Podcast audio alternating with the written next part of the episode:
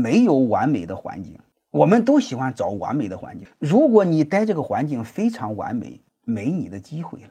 就是这个单位不完美，这个单位到处都是毛病，看谁都不顺眼，然后才有你的空间。你一定知道一句话，叫“乱世出英雄”。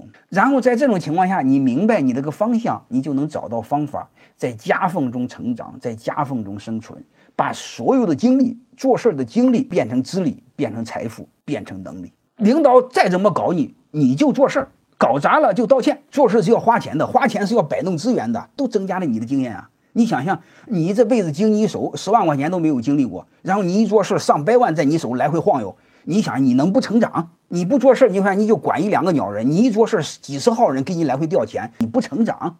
活在当下，你别太较真，三分装傻，你七分当真。没有完美的环境，搞明白自己是谁，做自己想做的。欢迎大家的收听。可以联系助理加入马老师学习交流群：幺五六五零二二二零九零。